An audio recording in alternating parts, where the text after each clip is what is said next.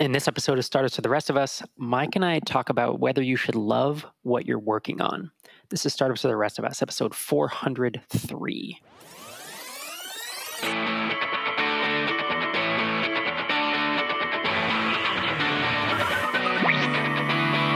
Welcome to Startups for the Rest of Us, the podcast that helps developers, designers, and entrepreneurs be awesome at building, launching, and growing software products.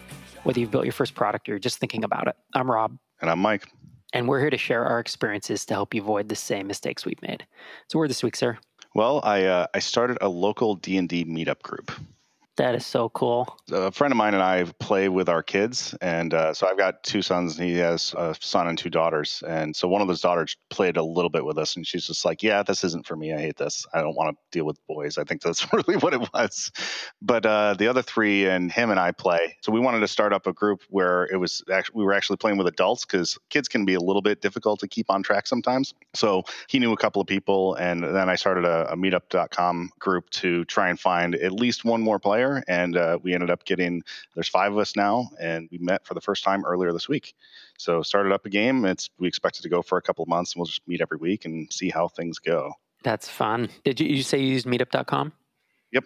Awesome. And uh, you playing fifth edition? Yep.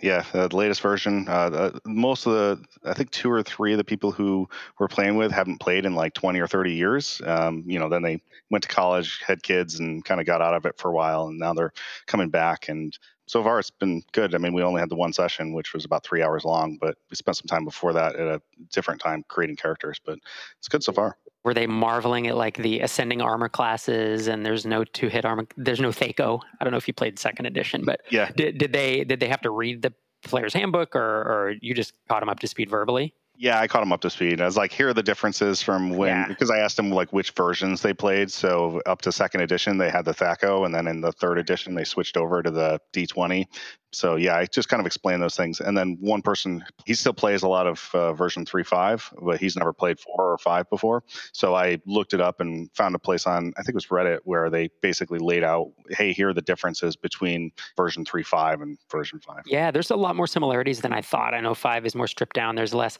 what is it, like feats, and there's a bunch of stuff. The prestige classes, I think, are maybe those are only in 4. But I, so I never played 3.5 or, or, or 3.5 or 4 but I'm pretty familiar with them at this point. Yeah, I feel like I mean I know there's there's always a you know controversy around it, but I played I played basic, I played expert, and then I played first edition, and then I was got familiar with second edition, which is where they introduced THAC0. I'm pretty sure first edition had it was all table based was my memory, and then stopped you know got into sports and, and music and stuff and then just came back into it as my son got old enough to play and I remember like my nostalgia is for basically f- probably first edition, maybe basic, but the rules are so janky there that that like I couldn't go back to it. But I remember googling like I, am I'm coming back to D and D. Should I try fifth edition or should I go back to first edition? And there was all these discussions about it. And in general, I mean the, the consensus, the general consensus was that especially if you're bringing new players who've never played anything before, like bring them to fifth edition. It's it's a pretty nice rule set. It's honed and refined and it's like a piece of software that's gotten better. You know, I think there was some bloat, perhaps people could argue. You know, as you got three, five, and and and four, mostly four. I think people had some issues with, but then five was almost like a kind of a, a, partial rewrite or something where, where someone refactored a lot of code, added some unit tests, and is a terrible analogy. I don't know why I'm doing this, but but I really get the, and when I dove into five, I was like, this is a really fun game to play. Like this is so much, it's so much less about the mechanics of the game, which is was my memory of first edition with all these tables I was looking up and all that stuff. It's so much less about that, and it's more about getting into the characters and and and the combat and the adventure and you know the the fun of it. And it was cool. I could teach. I taught my son. I think when he was seven or eight, and he picked up the mechanics pretty quickly. Yeah, I, I really liked what they did with the fifth edition as well. It's just so much more streamlined and it's it's simpler without being simplistic. That's probably the best way that I would describe it. And you're right, like there's there's a lot less reliance on tables. And the one thing I really like that I've read about, which is the difference between three five and five, is that in older editions there was a lot of reliance on stacking things to get more powerful. So you'd stack your armor and various other things. And in this, like you don't really have to do that. And for the most part, it's just like, oh, you you know you have advantage, and you know you get to roll two 20 sided die and take the best one, and that's that's great. Except except when you know, as an example, I was explaining to these to these guys like, "Hey, this is what this looks like," and I rolled two twenty sided, and I rolled a one and a two. So that's like God, bad example. Bad example. Bad example. Uh, that's funny. So for us, we're recording a little bit in advance, but if all goes well, we have closed on our new house in Minneapolis, and frankly, all of our stuff will have been moved because it, it the move scheduled for just a couple days after, and we'll be in the process of unpacking boxes and and probably hanging things on walls. And I really am kind of looking forward to having that process the chaos ending, right? Because already right now I'm sitting in our old house and, you know, there's things off the walls and there's a few things in boxes and it just, everyone is a little bit disjointed. You know, you kind of get that feeling of like, we're in process, we're in pro, you know, where, where was that one thing? I can't find it. Or it's even just a visual, a visual cue of like, yeah, there's just kind of some chaos around me. And so there's this unsettled feeling, I feel like, with every family member kind of being in a place that's feels like our house, but it's, a little different because there's not there's nothing on the walls as an example. So I'm looking forward to um, you know to to feeling better about that. Like an Airbnb where everybody moved out and you just like walked in. yeah, and but even worse than that, it's it's our house that's familiar. You know, everything's mm, packed up and stuff. So so it'll be good, but it's definitely a move up for us in terms of the house is bigger and nicer, and we can do things. You know, I'm already looking at what smart home things I'm going to install because we have several um, Amazon Echoes, and there's all the controlling you can do, and you know, even starting simple stuff like light switches and getting more advanced with security stuff and and operating garage door openers and that stuff. So I'm kind of nerding out on that a little bit. Something I haven't been able to do right because that all that stuff I, I'm not going to invest time in that in a rental, and it really hasn't come big time into fruition. It's been a couple years since I've uh, you know owned a house now, so kind of excited at the potential of of geeking out with some of that. On my end, the only other thing I have is that I, I recently fixed a JavaScript bug that would sometimes prevent people from logging into BlueTick, but not all the time, and I could never replicate it, which sucked. Yeah, that sucks it, had to do with like angular promises with the javascript and like one would trigger and it says oh go ahead and log in and then it goes to grab all the data and it doesn't have like the local token saved and it was just a matter of it didn't fully save it before it had actually tried to reach out and grab all the data that it literally just authorized itself to get. So anyway, just because there was a the race condition, like it worked fine for just about everybody, and then there were I think certain it was either certain browser combinations or like I couldn't even nail it down to like say it was just this operating system in this particular situation. But if the latency tended to be high enough, then it tended to not work. Yeah, that's tough. JavaScript stuff still uh, client side JavaScript is still so hard because of eh, I shouldn't say so hard. It still has those edge case things where the browsers handle it differently, and if it, you can't reproduce it, it's just how you know how do you fix that stuff every once in a while. That's the thing. Again, if you have ten users, it's unlikely that something will happen. But when you get 10,000, 30,000 people using using your app, like bizarre edge cases come up, and you just you just some oftentimes can't eh, are completely unable to reproduce it. And if you can't reproduce it, you're pretty hard to fix it, you know? Yeah. And in this case, it was I went down the path of like in, in Chrome, there was this uh, ability to say, oh, like use a different emulate as if this was running on a 3G connection or something like that, or even slower. And even those, I couldn't, I still could not replicate it. It just had to do I'm pretty sure that it had to do with like a like certain types of browser combinations and what other plugins you had loaded. And based on those things, it would either trigger the race condition or it wouldn't. And sometimes it would work. Uh, like actually, the vast vast majority of the time, it would work fine. And then just these little occasions where certain things would be screwed up and it just wouldn't. So cool. Today we're going to do kind of I don't know if it's a thought experiment as much as it's a discussion of of this topic that I hear come up now and again and given that I'm at a at a yeah, I'll say not even an inflection point but at a point where I'm kind of thinking about hey what could happen next for me, you know, what's going to come next. I and I know that a lot of people are thinking at any given time like hey what what project am I going to work on and and what what type of niche should I go after? And there's always this balance between balancing your interest in something and the opportunity that it has. And so I think the question we kind of want to explore today is do you need to love what it is you're working on and what that looks like, right? It's like you could take a business that sells beach towels online and you could say, well, I really beach towels are awesome and I'm really into them and I collect them and the, it, I'm super interested in it. Or you could say, well, I'm not interested in beach towels, but I am interested in e-commerce, and e-commerce really excites me. So you have that interest. Or you could say, well, I'm not that interested in e-commerce, but I am interested in just running a business, and this is one that I can do in my spare time. So you have interest there. Or you know, it's kind of a continuum. Or further over, you could say, I'm not even interested in running a business, but I just want the freedom that it provides. And so, kind of one of those four places on the continuum, I think, is what what we're going to look at today and kind of balancing i think on one end there's interest and on the other end of that spectrum there's opportunity.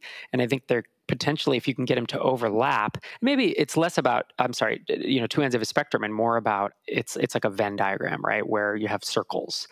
And the circle could be these are all my interests and that includes role playing games and it includes stock market investing and it includes you know legos and i don't know other things that that someone might like and running a business might also be one of those. And then opportunity could be things that overlap with those, like, hey, there's a real good opportunity starting a Lego RPG site that no one's done and you can make a bunch of money at it. That's not true because you probably wouldn't make any money. But, and then there's a bunch of opportunities, you know, like selling dog food online or, you know, starting a business that you have no interest in. And you kind of got to figure out and, and evaluate for yourself which of these are you going to go after? How are you going to balance those? I think is a better way to put it. You so you mentioned Venn diagram in there. I think the one misleading thing about using the the phrase Venn diagram is most people think of it as like this mechanism for overlapping like either two or three things. But when you start adding more than three things in, it's almost like more of a three dimensional model at that point, and it's still a Venn diagram, but it's just really much more difficult to visualize because some of those things just don't overlap at all, or they only overlap with they overlap with everything, but it's also difficult to put them in if it was actually like a 3D model. I think that's a good point. And, you know, a Venn diagram or, or a, a continuum, you know, a single line, an axis with one thing on one end and one thing on another, these are just really abstractions, right? It's ways that we can describe things, and at a certain point, abstractions always break down. So I think that is something to keep in mind as as we talk this through you know there's there's a lot of folks and there's a lot of conversations that I've seen around this idea of like should you follow your passion or should you just go after the opportunity and people try to make it binary and they say well if you just follow your passion you'll get there or you purely have to go after opportunity and and I believe like the conclusion that we're probably going to get to is that it's a blend of those and it's it's figuring out what you can be passionate or interested in, but also blend that with something that holds some kind of opportunity. And I think to to start to think about it, there's this question that I, you know, I want to throw out. It's like, what drives you? And you can answer that in the abstract, or you can take a personality test. Yay! Have you ever taken the the Enneagram? I don't think I have. No. Yeah, it's it's we'll link it up in the show notes, but it's spelled E N N E A G R A M Enneagram, and you can take it for free online and it puts you i mean you know it's a it's like the what is it the myers-briggs where psychologists kind of like sherry says you know there's some value there but it's really not like scientifically or research perhaps as a psychologist i would take it with a grain of salt versus a true like psychologist administered test. But there is still some value to these things. I even think like strengths finder 2.0 i think is is good and it, it, gave me some insight into a little more insight into who i am even if that's not the most you know academically rigorous test of, of anyone. But the reason i bring up the enneagram is you basically take this test online i think it takes about 20 minutes and then it gives you uh, kind of a couple numbers. It's one through nine and each number corresponds to like a personality type, right? So, like number three is an example. A lot of folks that I've met in business wind up with this, and this is the achiever. And it says there's always some pros and cons, and it says the success oriented, pragmatic type, adaptive, excelling, driven, and image conscious right? So the, those are folks who tend to. I think some startup founders are driven by the achievement. They just want to achieve, whether they're trying to fight this voice in their in their head. It's the voice of their father or the voice of someone who told them they could never succeed, or maybe it's just a drive they have to make money, uh, or maybe it's just a drive to to show everyone or show themselves that they can do it. But there's something about just doing it for the achievement's sake, and they don't necessarily, in my experience, don't necessarily care about the process of getting there or about what they create along the way or about they could achieve in a business that sells sells cell phones or is a GPS startup or is you know selling whatever beach towels online. But if they built a, an eight figure business in any of those, they would feel like they'd achieved something and they'd be happy. Versus I believe it's number six, and I think that's me, and it's the loyalist. It says the committed, security oriented type engaging, responsive, anxious, and suspicious. And a big part of the loyalist, when if you read through the description, is there's this this sense of creating and needing to create something, put it into the world, and to own this creation and to advance it and to make it interesting. And what was funny is in, in interacting some with some folks once you know Drip was acquired, interacting at Lead Pages, several of us took this test, and it was pretty obvious. Like there were folks who it didn't matter to them what business we were in. They just wanted to go big. And going big for the sake of going big was awesome to them. And for me, it was like, no, I'm actually here to build stuff. Like I'm a maker and I am the guy who writes books. I'm the guy who creates podcasts and, and writes software and builds interesting things. And hopefully that's why I want the money is so that I can go work on these interesting things, right? It's to have the freedom to go do interesting things, not just achieving for the sake of achievement. You definitely fit that loyalist. I mean, you're definitely a suspicious and shady looking guy. It is, huh? I mean, that's the thing. When you read any of these, there's always some kind of negatives, and it's like, oh, am I really? And it's like, yeah, I probably am. I probably am all those things, you know. But engaging and responsible is certainly fits as well. The reason I bring the Enneagram up is that you could take any number of tests, but it's interesting to spend 20 minutes and get some insight and to read the descriptions and think, am I here to achieve? Because if you are, then your need to love the business or the specific niche or whatever it is you're working on is probably going to be a lot less than someone who needs to love what it is they're working on and to be enthusiastic about it. Number seven is an enthusiast. There's other of these numbers that really kind of point more towards like, yeah, you kind of need to love what you do or else you're going to bail on it. And so I think it's interesting whether you take this or you just think about it to yourself. Certain people know that there's no chance that they're not going to be happy working on something that they're not super interested in every day.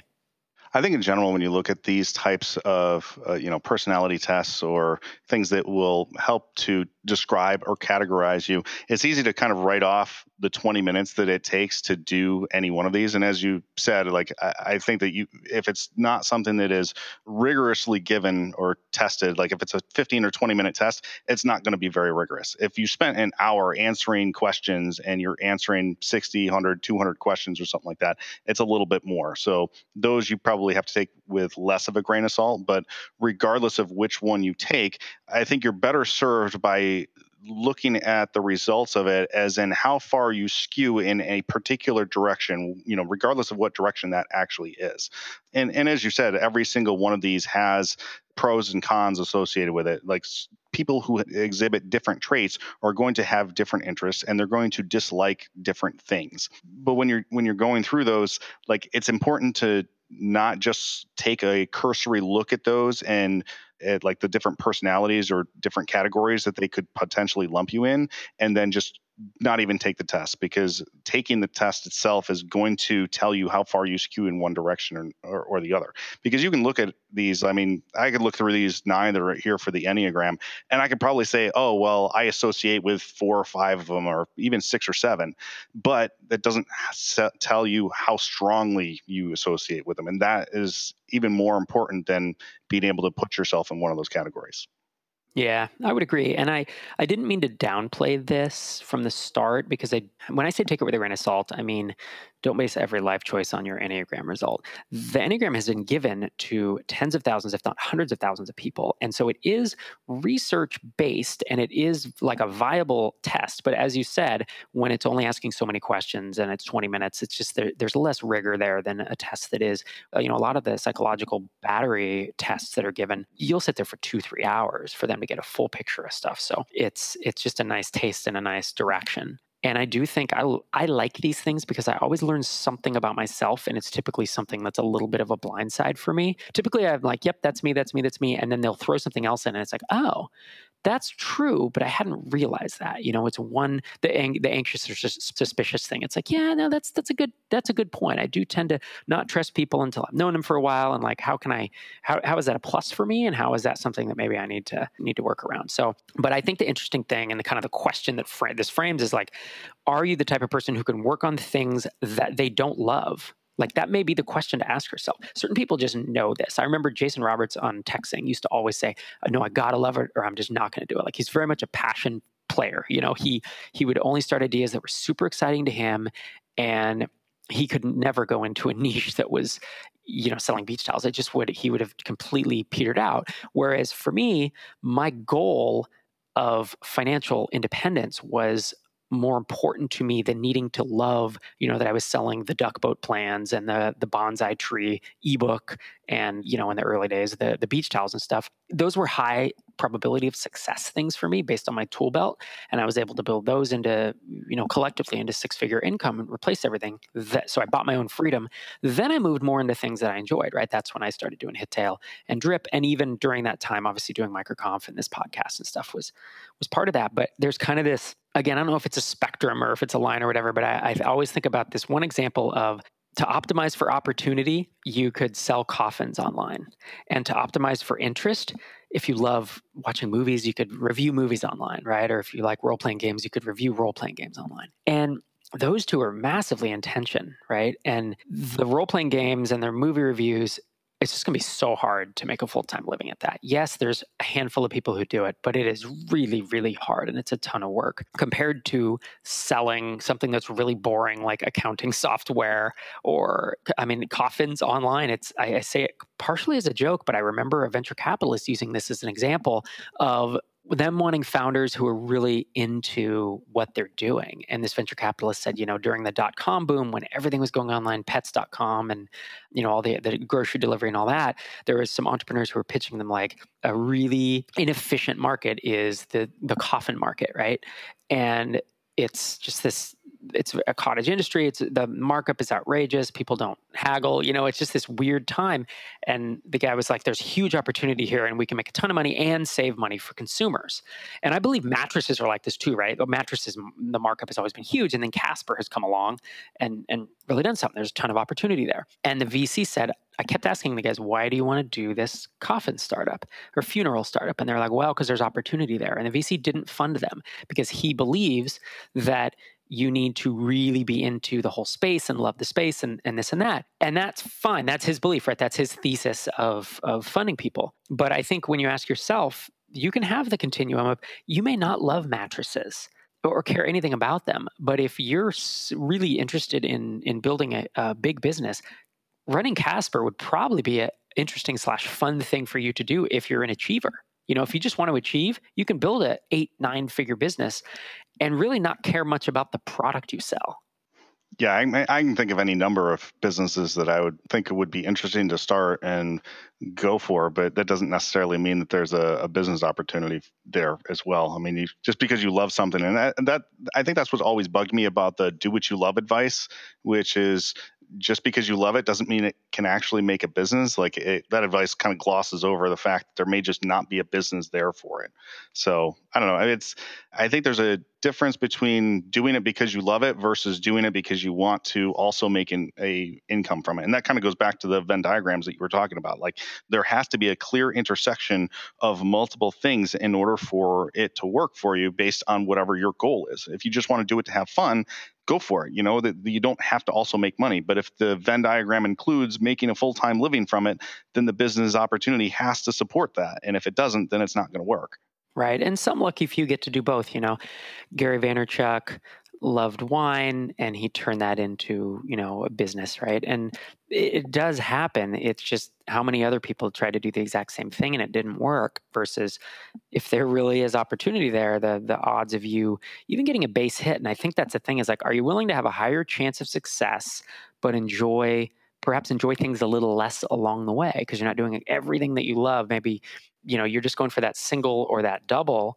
But if it brings you kind of financial freedom that you could then work on stuff you love later, but you got to do a few years of not terrible drudgery. It's not like you're working a nine to five for someone else, but you know, it, it's weighing those two things. I think that kind of leads me to a question of like, tell me what like what do you love about blue tick Do you love the idea of of you know warm outbound email you know or is it is it you love building software and want to figure out a way to make money from it and sustain yourself full time is it that you love building businesses is it there's got to be you know something in there that drives you day to day but i don't get the feeling that you woke up two years ago and said oh man all i want to think about all the time is like email deliverability and how to hook into the you know the gmail api uh, Yeah, I definitely did not think of that. And of course, I don't hook into the Gmail API because it doesn't work very well. but nice.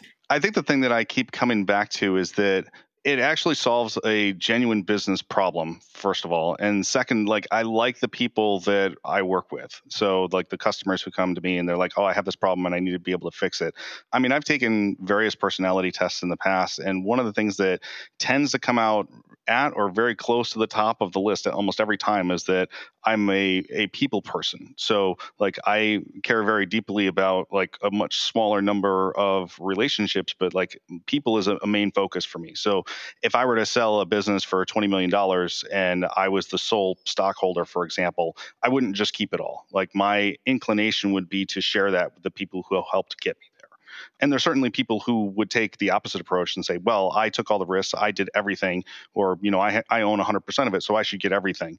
And there's nothing inherently wrong with that. It's just not my personality. So there's that side of it where I like helping other people, which, you know, partly why I do the podcast, partly why we run Founder Cafe together and why we run MicroConf. Like that's kind of important to me. And running BlueTick, I get to work hand in hand with a lot of different people in a lot of different businesses. And yes, it ultimately benefits me financially as well. But at the same time, I know that deep down, I'm actually solving a problem for them and it does help their business. Yeah, and I think that's important. An important thing to know. You know, you look around at different examples. Think of Dan and Ian with Tropical MBA. Like they, I'm pretty sure they weren't that excited about cat furniture and valet podiums, but they were excited about the prospect of freedom, about the prospect of starting their own business. Ian's certainly a maker, right? He's interested. He was the, the designer of the stuff in the early days. And I think they're excited just about building businesses and such. And so that's that balance of they're excited about enough things about those spaces and they saw tremendous opportunity there that they're willing to, to dive in. I felt the same way about Hittail and Drip. I mean, I have always liked SEO. I've done a lot of it and I've always liked, I've always done a lot of email marketing and, and used many ESPs, but I'm not as I'm not as passionate about those things as I am, say, some of the hobbies that I do, you know, such as playing guitar or playing tabletop games or even, you know, personal finance and, and stock investing. But those those hobby things are just so much harder to turn into real businesses, right? And so I kind of combined that opportunity uh, with SEO and, and email marketing with the interest that I have in those topics and then built businesses out of them.